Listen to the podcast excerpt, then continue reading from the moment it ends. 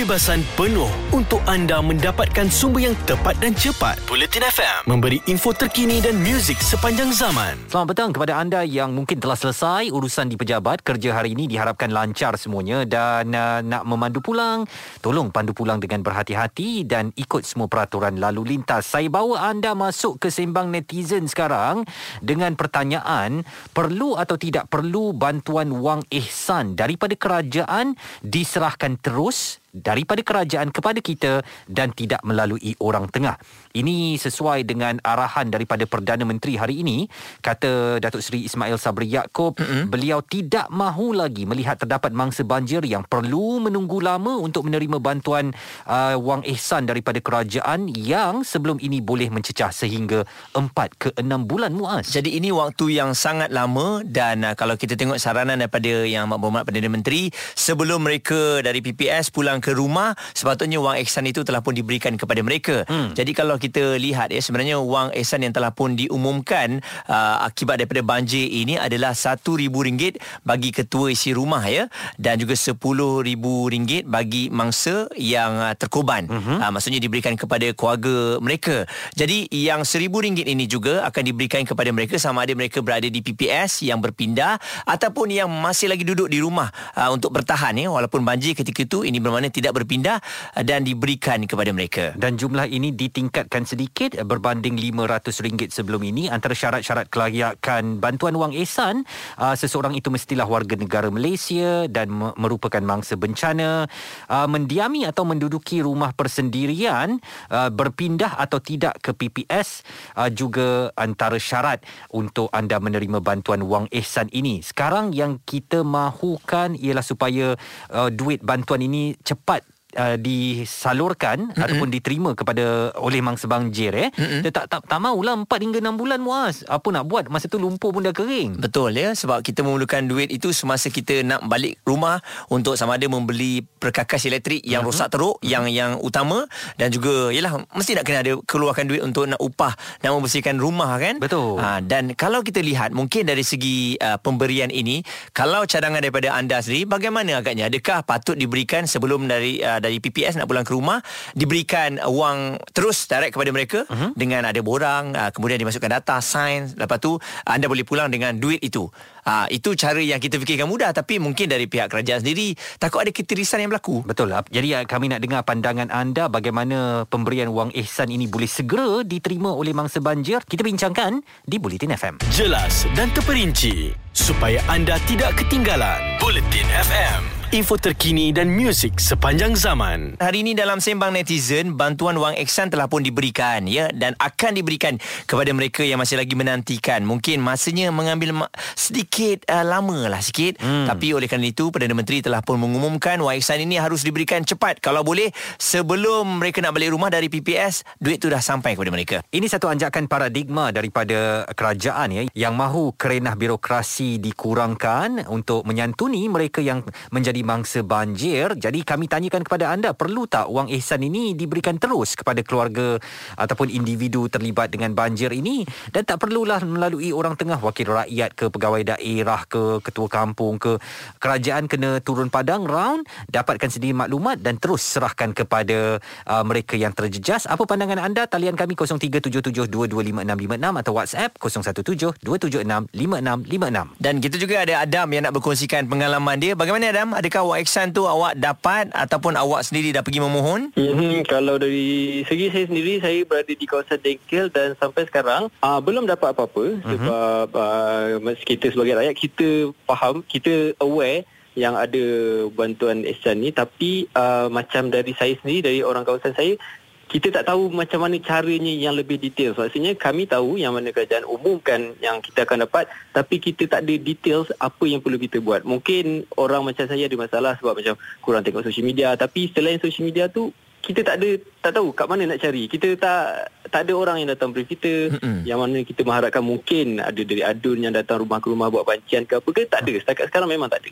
Ah, jadi bagaimana agaknya anda um, nak ceritakan, nak kongsikan keadaan banjir yang melanda kawasan anda di Dengkil tu macam mana uh, Adam? Dengkil tu kawasan saya memang bukan agak teruk yang mana ada sesetengah rumah uh, memang tenggelam habis Mhm. mm-hmm. Taman Kristal dekat Dengkil tu memang tenggelam habis dan memang uh, by time hari kejadian banjir yang teruk tu memang ramai dipindahkan ke PPS dan sampai sekarang saya sendiri pun tak tahu uh, adakah mereka dah terima wang ihsan tu atau tidak. Hmm. Okey, jadi sebab kalau kita tengok eh pada permohonan yang nak dibuat tu berdasarkan pejabat daerah masing-masing. Hmm. Jadi betul juga apa yang Adam katakan tak ada orang datang kepada mereka. Hmm. Okey, ini borangnya, ini caranya untuk memohon uh, apa wang ihsan ni. Awak rasa Adam mm-hmm. perlu tak uh, pegawai-pegawai daerah ni yang turun padang instead of awak yang pergi lapor dekat pegawai daerah saya perlukan bantuan ni tolonglah keluarkan bantuan lepas tu awak kena tunggu 4 hingga 6 bulan? Mana satu pilihan awak? Yes, kalau itu soalan Izzal memang saya setuju.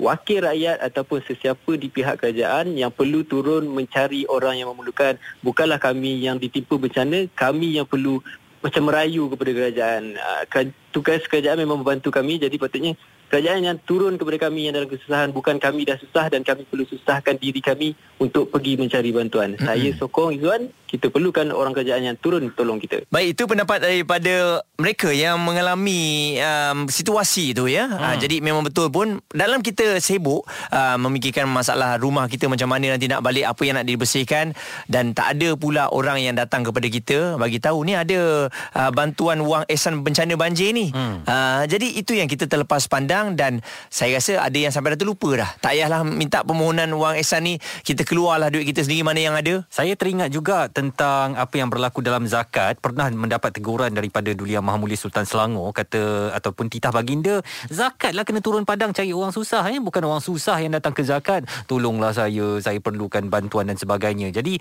budaya kerja begini perlukan satu anjakan paradigma, perlukan satu perubahan, transformasi supaya orang susah kita bantu.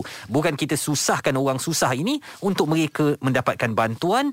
Uh, itu yang pula tu nak kena tunggu 4-6 bulan. Ini yang Perdana Menteri tak mahu eh. Mm-mm. Jadi sekarang arahannya mereka belum pulang dari PPS lagi dah dapat bantuan itu. Kekal terus di Bulletin FM, info terkini dan muzik sepanjang zaman. Ada kepentingan anda di sini untuk mendapatkan berita secara tepat dan pantas. Dua anggota polis maut bertindak atau berlakon sebagai bangsa yang perlu diselamatkan. operasi mencari dan menyelamat SAR Bulletin FM, info terkini dan muzik sepanjang zaman. Terima kasih kerana terus dengarkan Sembang Netizen. Petang ini kami bawakan satu topik tentang wang ihsan bantuan banjir yang Perdana Menteri sekarang arahkan supaya ia diserahkan kepada mangsa terlibat sebelum mereka keluar daripada pusat pemindahan sementara PPS berbanding tempoh semasa 4 hingga ke 6 bulan Mm-mm. untuk mereka menerima bantuan berkenaan. Okey dan kalau kita lihat RM1,000 akan diberikan kepada ketua isi rumah. Uh-huh. Ini bermakna walaupun dalam uh, rumah tu ada ramai orang tapi ianya dikira hanya dalam satu rumah eh. Betul. Maksudnya akan dapat RM1,000 untuk satu rumah. Cuma yalah caranya permohonan tu bagaimana? Kalau kita tengok semua permohonan akan diselaraskan dan disahkan oleh pejabat daerah masing-masing. Hmm. Siapa pejabat daerah yang akan datang? Orangnya macam mana? Adakah dia akan memperkenalkan diri dia pejabat daerah? Betul. Jadi itu yang mengelirukan ramai uh, mereka terlibat banjir ni. Dan bila cakap tentang pejabat daerah ini, itulah dia proses birokrasi. Mungkin arahan Perdana Menteri nanti kita takut tinggal arahan semata-mata. Tetap juga sebulan dua kemudian baru dapat duit tu kan. Kita nak dengarlah pandangan seorang lagi mangsa banjir. Ainul dari Bentong, awak dah terima ke bantuan uh, keuangan daripada kerajaan Ainul? Uh, saya tak terima tapi ayah saya sebab rumah ayah dengan mak saya dekat Bentong Pahang memang kena banjir teruk juga uh, last two weeks tu uh, lepas tu lepas dah orang dah cakap lah uh, hantar bantuan uh, minta bantuan tu kena dia agak leceh lah untuk ayah saya sebab kami tak pergi ke PPS uh, uh, pusat pemindahan tu sebab kami duduk di rumah sebab uh, paras banjir tu macam paras uh, lutut saja. So duduk kat rumah kemas masa tu kami kena pergi ke majlis perbandaran, pejabat daerah, kena isi borang, kena buat laporan polis.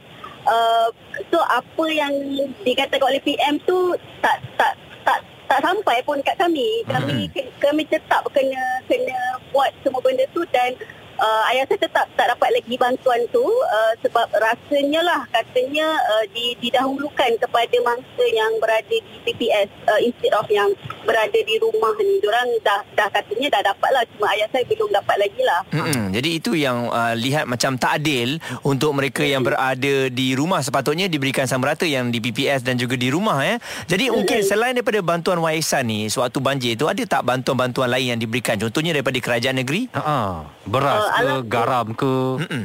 Alhamdulillah uh, banyak juga sebenarnya uh, uh, kerajaan negeri ke or NGO ke yang datang melawat dan memberi uh, bantuan-bantuan beras, minyak uh, and even ada bantal dengan uh, apa silam juga diberikan kepada kami. Bersyukur juga cuma Uh, sebab se- bila terima tu kami nak kata terkesan uh, terkesan jugalah tapi rasanya orang yang banjir yang lagi sampai ke atap bumbung tu sebenarnya lagi memerlukan tapi Hmm. ialah sebab dia orang pun dah datang ke rumah ke rumah dan bagi kami pun terima je lah bersyukur bersyukur ada ada juga lah, tapi cuma itu adalah bantuan makanan macam bantuan-bantuan macam tu sajalah ha. Jadi awak setuju sekarang PM kata serahkan bantuan itu segera kepada bangsa banjir sebagai seorang yang terlibat dengan banjir awak memang mahukan bantuan itu ya Ainul? Ya, saya setuju dan tak payah nak uh, apa complicated dengan keadaan lah sebab Hmm. uh, masa banjir ni kita diorang nak kemas rumah, diorang nak fikir lagi macam ya Allah macam mana nak duduk kat rumah, nak barang-barang rosak apa benda semua kan. So macam step-step ataupun semua prosedur tu boleh di disenangkan lagi, dicepatkan lagi sebab semua masa banjir ni perasaan diorang tu sebenarnya sama macam mental uh, nak fikir rumah, nak penat, nak kemas rumah semua kan. Semua sama je walaupun tapi of course lah kalau yang atap bumbung at- banjir sampai atap bumbung tu lagi teruk lah saya Yalah. rasa. So saya rasa perlulah. Itu dia suara kedua pada petang ini yang kita dengar daripada pendengar kita yang mahu kerajaan lah yang cari bangsa banjir ni. Tak usah dibebankan mereka dengan macam-macam kerenah ya. Report Mm-mm. polis lah, jumpa ketua kampung lah. Eh, macam tu bilanya rumah aku nak siap. Susahnya ni. Izzuan Saya Oh. rasa macam Nak dapatkan RM1,000 tu Hmm. Yelah dia memang duit Nak dapat duit memang susah Tapi kita dalam keadaan Nak bersihkan rumah lagi.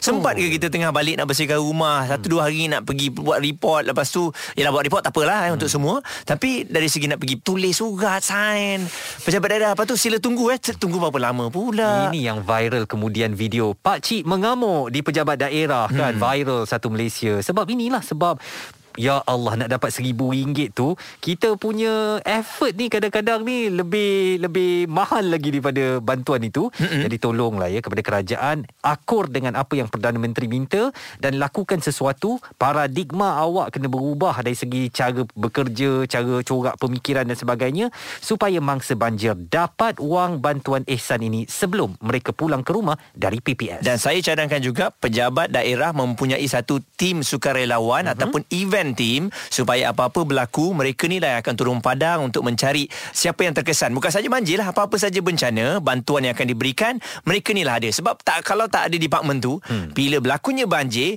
ah department mana yang nak ditolak tu untuk pergi mencari mereka yang terkesan ni? Betul. Jadi kami mengharapkan mangsa banjir akan terus dibantu. Terima kasih kepada kerajaan atas segala bantuan yang diberikan tetapi yang mana boleh diperbaiki, kita perbaiki demi mereka. Bulletin FM, terkini, relevan dan penting untuk anda.